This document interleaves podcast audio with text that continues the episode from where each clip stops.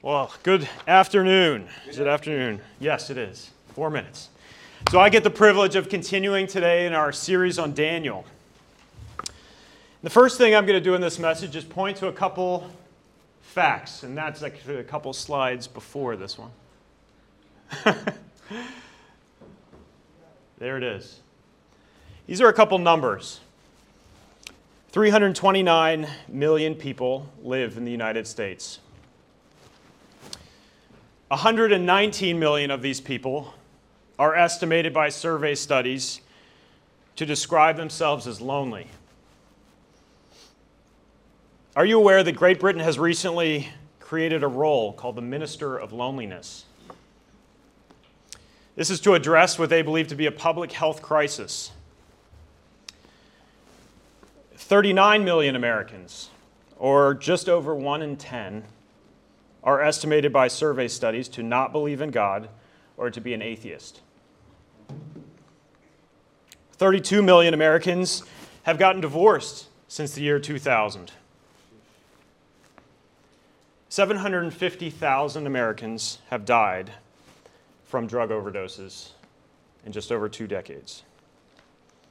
For reference, that number is more Americans than have died in World War I World War II, Vietnam, Korea, and the Revolutionary War combined. I want to share one last statistic. There's about, about 65 people attend Monument Church on a regular basis.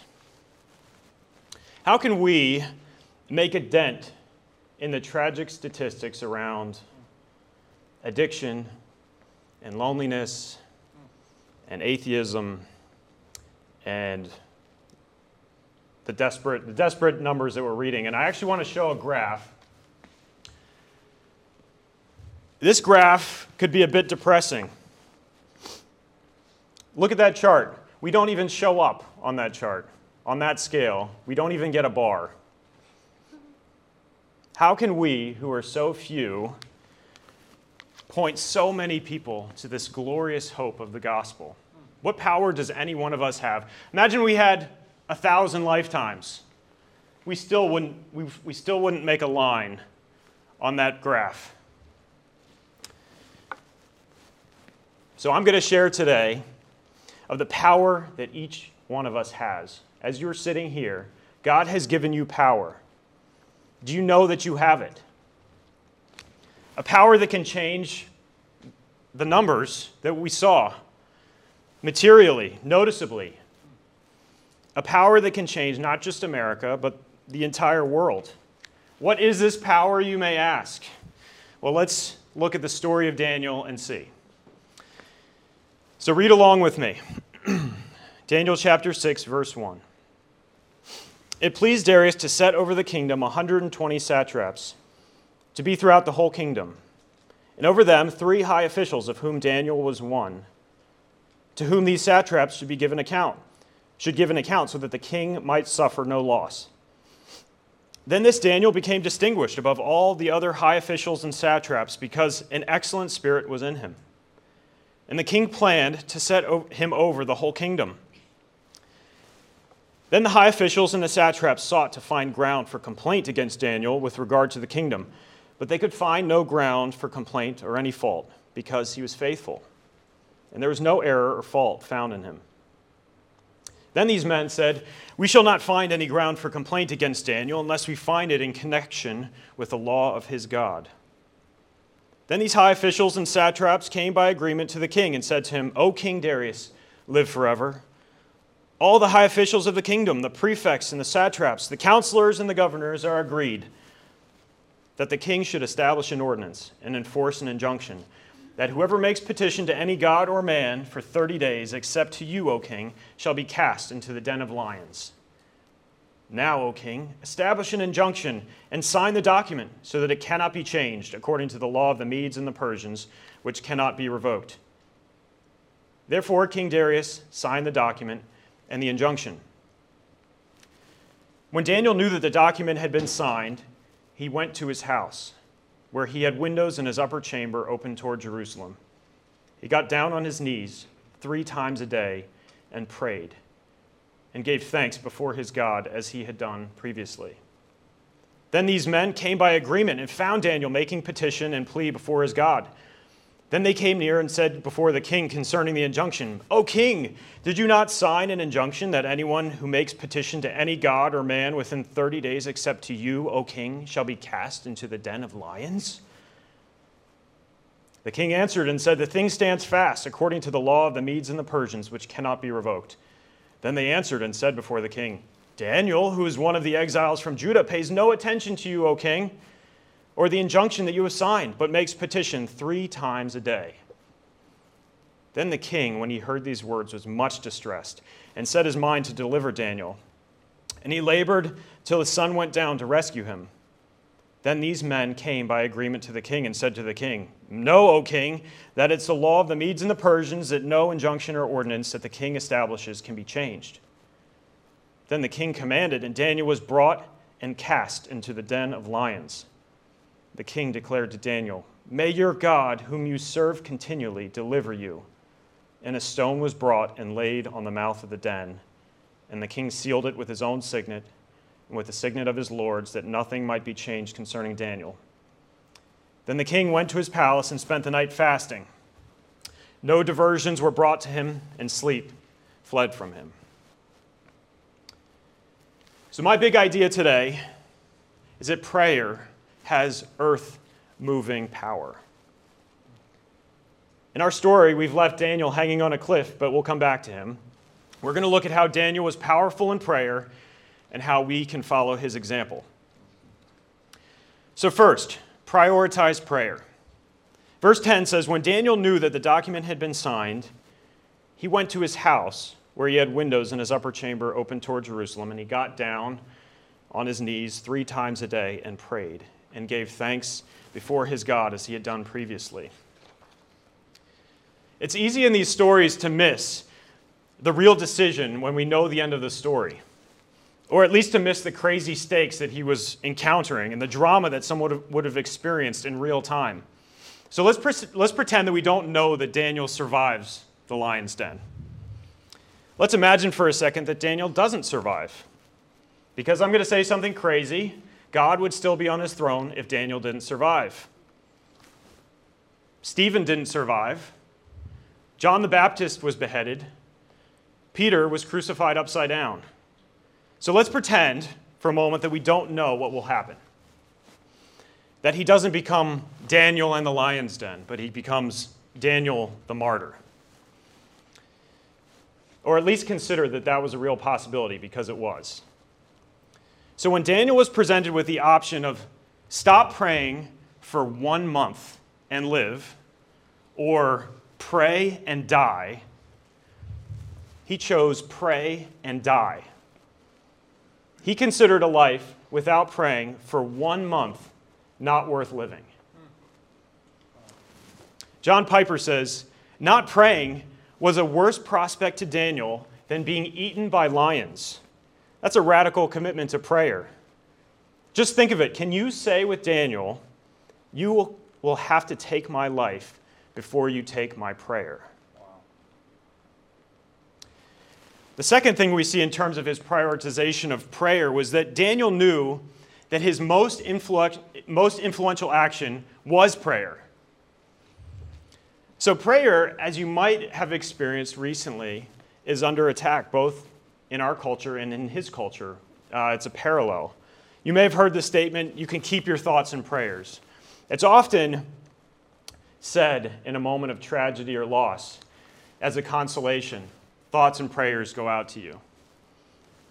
Then there's a cultural groundswell that says prayers are a useless reaction to tragedy and, and loss. And it's basically an impotent response. It's just a euphemism for doing nothing. So, if any time thoughts and prayers would have seemed like avoiding real action, it actually would have been Daniel's case. So I can almost guarantee that none of us in our lifetimes will have as much of a hand on the steering wheel of political influence as Daniel had. But did he run to the king's court where he, his key card would have worked? Did he scurry around and trying to politically maneuver his way to undo this immoral law? He could have appealed to Darius. Darius was his buddy. He could have sought through his influence to change the king's mind. But was that where he spent his influence? If we're honest, it's not just the culture that thinks that has a low view of prayer. It's often us too. If Daniel was in your small group, I want to see a show of hands who would have recommended his first course of action would be to pray. Good job, Katie. Wouldn't have been me. Would have, I, have tried to imagine myself in the, in the setting that Daniel comes and says, Guys, what do you suggest I do?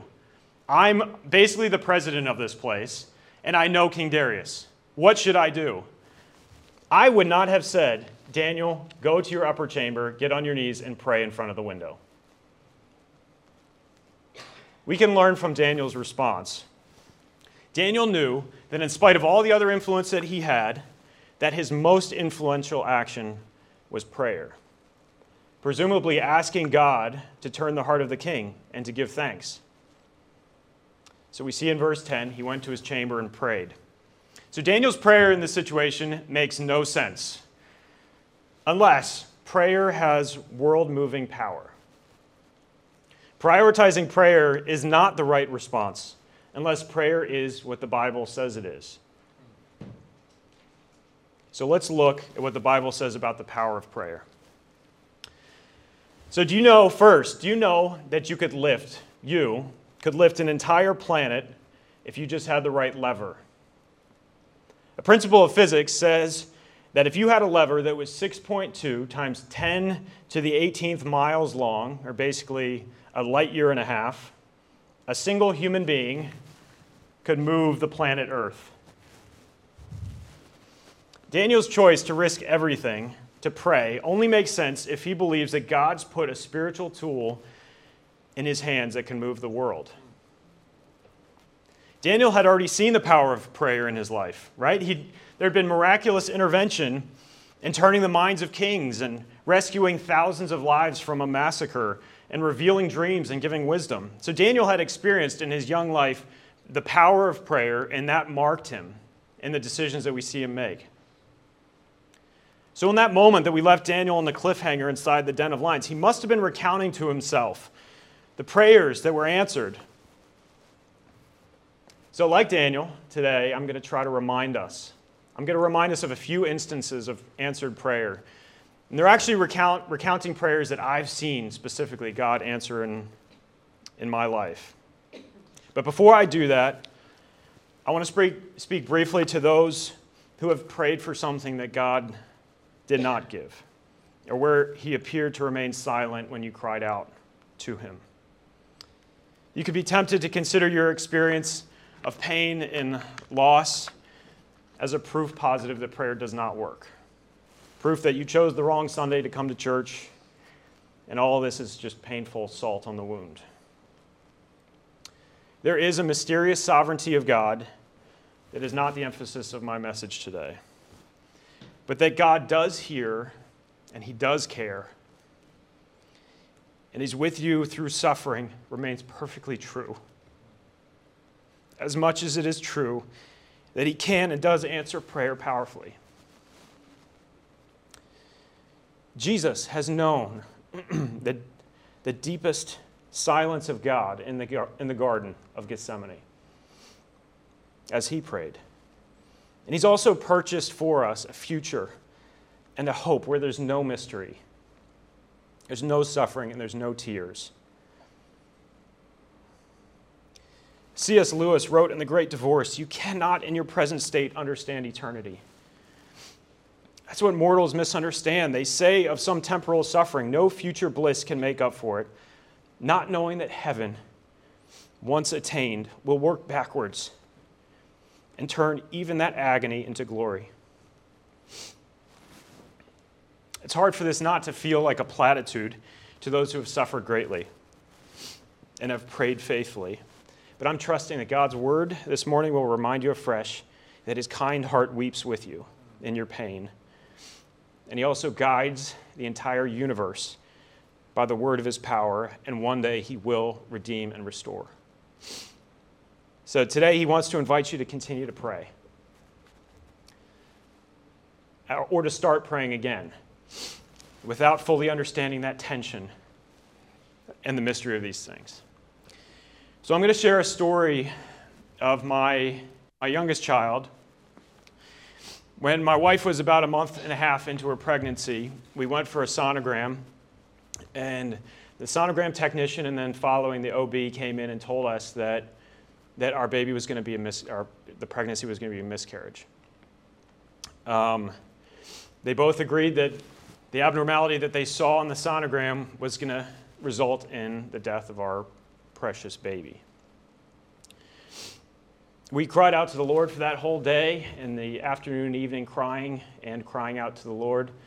We prayed with family, we prayed with our, our friends. The following day, we went to a specialist who was going to either affirm or, or kind of give us the next steps of, of what to do medically. And um, as they pulled up the same sonogram photos, images that we had looked at the previous day, they said there is no abnormality. There is nothing to see here. And um, I believe that that was an answered prayer. Second story, I was, I was talking with an Indian pastor who's affiliated with Advance. I met him at one of the conferences. And he shared with me a story of his church in India where a family had tragically witnessed the slow decline and death of their infant son. The mother was a recent convert to Christianity among a family of Hindus. And she was crying out Jesus' name over her infant son as he was as his breath was slowing and ultimately stopped. The Hindu family members accused the mom, It's because you believe in Jesus that this is happening to you. To which she replied in her grief, No, it's because you do not. And as the mom continued to pray over her now dead son, the boy's hand slowly, slowly closed. At which point, all the family members who were there accusing then together started calling out the name of Jesus over this child. The breath returned to the boy. He was raised to life. And he's now 12 years old and plays percussion in a church in India. There was a time in my young adult life where I hosted a prayer meeting with other singles that we would come together every week and pray and make our requests known to God. We kept a list of these things and we would write them down every meeting. I'm not exaggerating to say that every single one of the prayers that we wrote down were answered. We would come every week expecting to cross off things that we had prayed for. There was an awe that started to fall on our group, an amazement and in a faith. That season of my life marked me with a confidence in God's powerful and loving attention to the prayers of his people. So, are these stories about me or about others who pray or about prayer warriors in our church? No. If you're like me, I can focus too much on my contribution to the equation of powerful and impactful prayer. Oh, was, I, was I praying long enough? Was I undistracted enough? Did I have a long enough quiet time? Have I asked enough times? And I want to remind us that God is the one that puts this powerful lever of world moving change and power in our hands. And there is no request too large for Him. When we focus on us, we're focusing on the wrong piece of the equation. And I want to look at a couple um, samples of this, of this equation that I was thinking of. So, if you look at us plus a simple prayer plus God, we receive God's power. But, but what, about, what about us in a long prayer? Us in a long prayer plus God equals God's power. Okay, but what about a weak us? What if I haven't had my quiet time? What if I've sinned against the Lord this week? What if I have a short and distracted prayer and have God? I also have God's power. I want to read a quote to us from Max Lucado. It says, Our attempts may be feeble, but since the power of prayer is in the one who hears it and not the one who says it, our prayers do make a difference. And what is God's power that we get? I just want to point out, and I'm not going to stay here, but this is incredible the power of God that we have with us. It's the power that makes the creation of the stars a footnote on creation. After God made the heavens and the earth, it talks about the stars, the billions of stars and the billions of galaxies, and it says, and he made the stars. It is a footnote on the story of creation that God made the stars. The nearest star to us would take eight years for us to know whether it had blown up because it, light travels at however fast it travels. It would take us eight years to know that the nearest star to us, aside from the sun, has gone out. That God, it says in Isaiah 40, says, Lift up your eyes and look to the heavens. Who created all these? He who brings out their starry hosts one by one, calls forth each of them by name because of his great power and mighty strength. Not one of them is missing. So, this powerful God both invites us to pray and commands us to pray, and then he gives us these promises around prayer. And I'm not going to read all of them, but I'm going to. This is actually this is not the full list of scripture promises around prayer. I'm going to read a couple. Matthew 7 7. Ask, and it will be given to you. Seek, and you will find. Knock, and it will be open to you. Matthew 21 22. In all things you ask in prayer, believing, you will receive. Look at John 16 23. Truly, truly, I say to you, if you ask the Father for anything in my name, he will give it to you. Until now, you have asked for nothing in my name. So he gives room for those of us who are growing in our prayer lives. Until now, you've asked for nothing in my name. Ask and you will receive, so that your joy may be made full. So, our role ask, humble ourselves, ask together, knock, abide. God's role is everything else, and He is capable. So, let's pick up that powerful spiritual tool that we have that can move the world. So now that we know that we can pray powerfully, and he invites us and commands us to pray, and there's all these promises around prayer, how do we respond? We must put this into practice. So let's look at Daniel's example so we can be inspired. First, remind yourself to pray. So Daniel prayed three times a day as a pattern of his life. He did this so regularly that his enemies knew that his patterns were unbreakable. He prayed with the penalty of death hanging over his head, the same as he had done previously, it says. His enemies knew that his convictions were so strong and that he was so faithful that all this conspiring and working together to get this law set up so that Daniel could be condemned, they, they knew that it would work. What they had witnessed had given them this confidence that a faithful, submitted, obedient, prayerful man like Daniel would be condemned. So, what habits have you built into your life to remind yourselves to pray? Maybe habitual prayer can actually feel a bit hollow and repetitive. Or maybe you've seen the spoof. There's this um, product pitch for pre blessed food. Have you seen this? Pre blessed food. we pray for it, so you don't have to, they say. the prayers pre meals can just be these throwaways. Lord, bless the food to our bodies. What does that even mean? I don't know. But do it, Lord.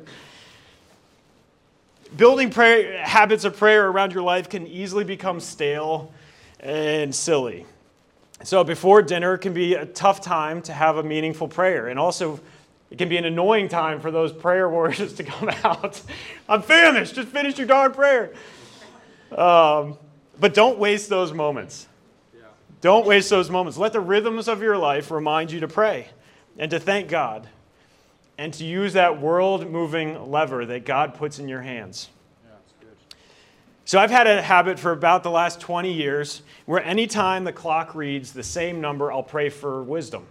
So anytime it's 111, 222, 333, whatever, I'll pray for wisdom. I don't actually know how that started, and I don't know why it started, but I promise you, I've prayed hundreds of times for wisdom because of that just simple, silly reminder.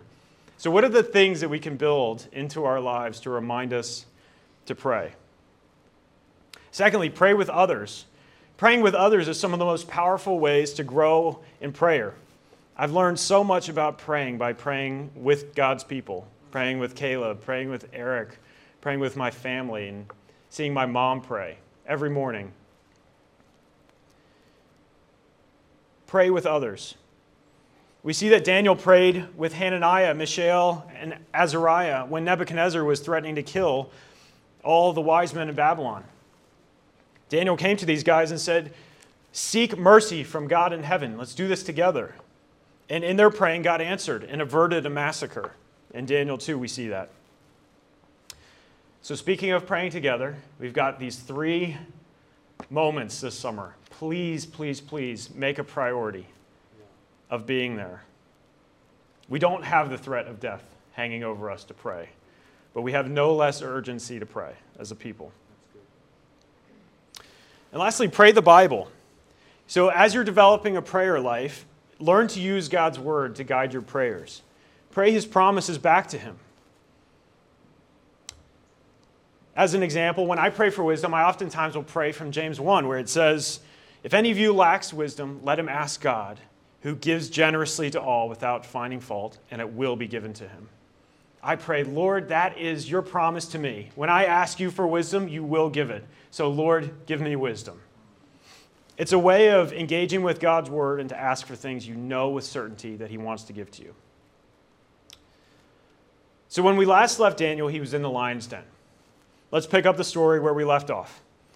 So, in verse 19, it says Then at the break of day, the king arose and went in haste to the den of lions. And he came near, as he came near the den where Daniel was, he cried out with a tone of anguish fully expecting to see Daniel dead. The king declared to Daniel, O Daniel, servant of the living God, has your God, whom you serve continually, been able to deliver you from the den of lions, from the lions? And Daniel said to the king, O king, live forever. My God sent his angel and shut the lions' mouths. They have not harmed me, because I was found blameless before him and also before you, O king. I've done no harm.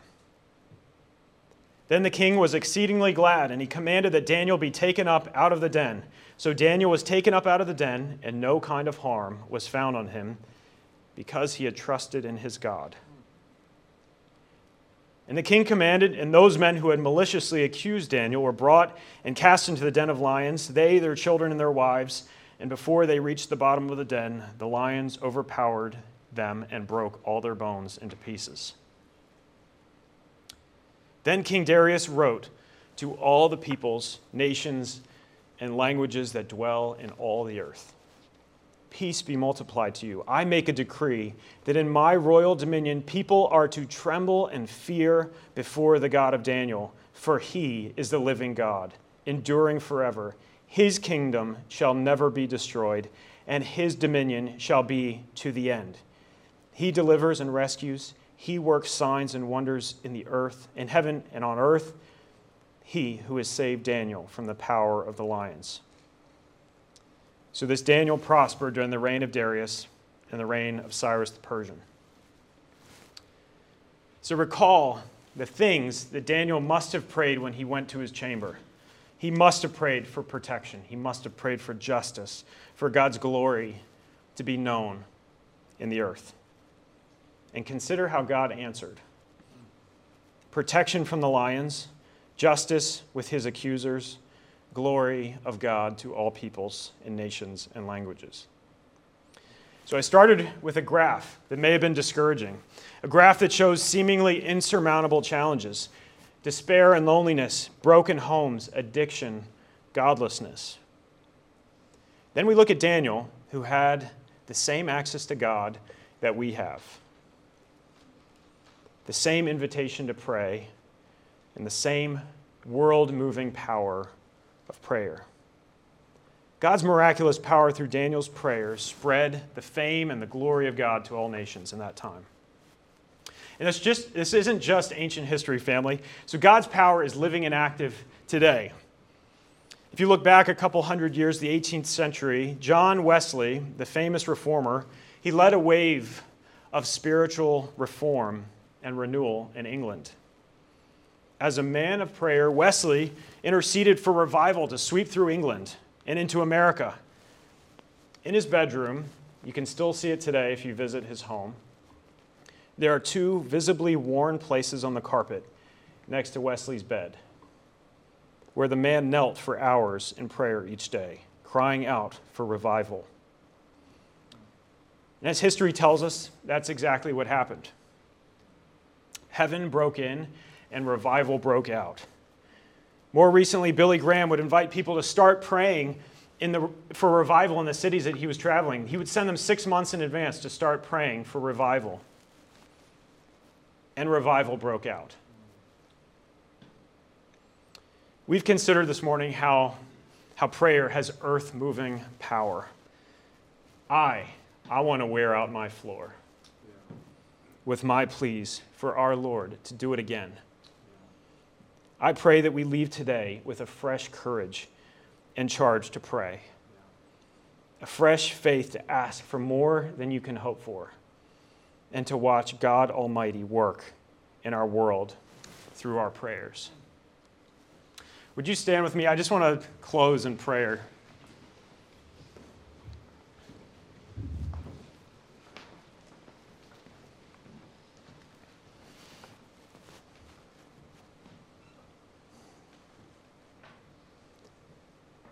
God, we, we want to pray. We want to remember to pray. We want to have confidence in you and the power of God Almighty who holds the stars, who makes measure of the universe with his hand. God, we ask you to do great things. Lord, we ask you to break addiction. We ask for you to restore marriages we ask for you to break into people's hearts that do not believe in God or don't understand the grace and mercy of a loving Savior. We ask that you would break into families, Lord, that you would save children in our, in our church, that you would rescue people in Frederick that are struggling with drug addiction and that are struggling in the brokenness of a world that is devoid of you. God, would you revive this city of Frederick, Lord? Would you revive the state of Maryland? Would you revive the United States of America, Lord? Would revival break out in your name? Would we be a people of prayer? God, there is only 65 of us, God, but, but us on our knees before you, before the King of the universe, God, would you do it again? Lord, would you do it again? Would you restore? Would you redeem? Would you heal? Amen.